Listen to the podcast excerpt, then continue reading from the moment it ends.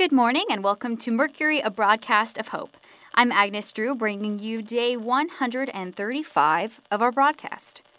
Yesterday, I kind of left Max hanging, and I feel a little bad about that. I found a copy of The Hitchhiker's Guide to the Galaxy and had a plan to read some Vogon poetry on air, but by the time I was ready, Max had already finished the broadcast. I hope it wasn't too boring for all you listeners out there.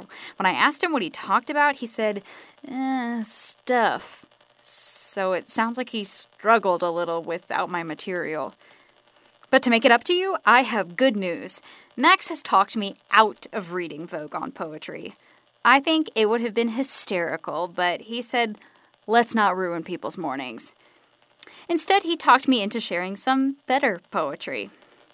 Or verse might actually be more accurate. Actually, I think this is mostly prose. Whatever, it's not important. I'm going to read some Shakespeare. I know, I know, I said I wasn't going to do this. I'm worried that this might come off as just as dull as the Vogon poetry, but Max and Dr. Clark think it's a good idea, so here goes nothing. I'm going to read one of my favorite speeches from one of my favorite plays, As You Like It. It was harder than I thought to pick a selection to share with you listeners. I'm not an actor, never really was.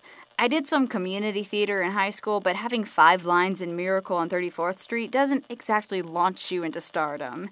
So this might be my only chance to perform the words of my favorite playwright, even if only five people are listening. It's weird that after everything that's happened, I, I still feel like this is important. Like this is a special opportunity for something exciting. But these words have a magic to me, and I want to do this right. At first, I thought about doing something from a character that I love but would never have gotten a chance to play, even in the normal world. I reread Othello, waiting for one of Iago's speeches to say, Pick me! I remember reading this play in lit class in the 11th grade, and my friend Jessica and I had so much fun with it.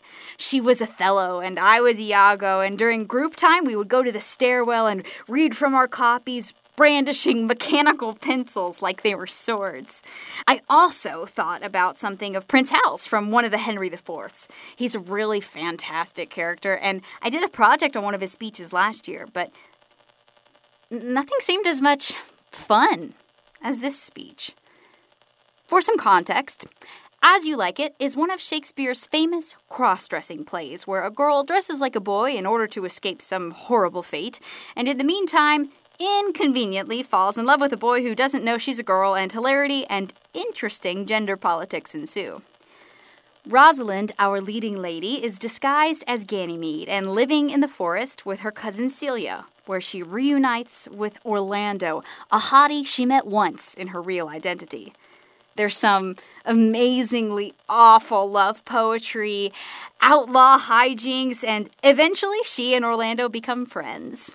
Orlando is in love with Rosalind and has no idea Ganymede is actually Rosalind. So, Rosalind, as Ganymede, in order to suss up whether or not he's the real deal and worth her time, proposes in this speech to work with Orlando to cure him of his infatuation. So, here we go. Love is merely a madness, and I tell you, deserves as well a dark house and a whip as madmen do. And the reason why they are not so punished and cured is that the lunacy is so ordinary that the whippers are in love too. Yet, I profess curing it by counsel. And then Orlando asks her, Did you ever cure any so? And Rosalind responds, Yes, one. And in this manner, he was to imagine me his love his mistress, and I set him every day to woo me, at which time would I, being but a moonish youth, grieve be effeminate, changeable, longing and liking, proud, fantastical, apish, shallow, inconstant, full of tears, full of smiles, for every passion something, and for no passion truly anything.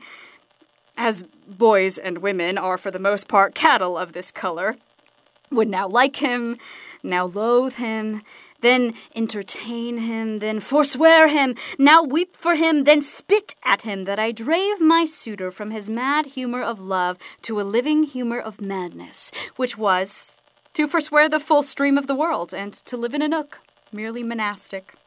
And thus I cured him. And this way will I take upon me to wash your liver, clean as a sound sheep's heart, that there shall not be one spot of love in it.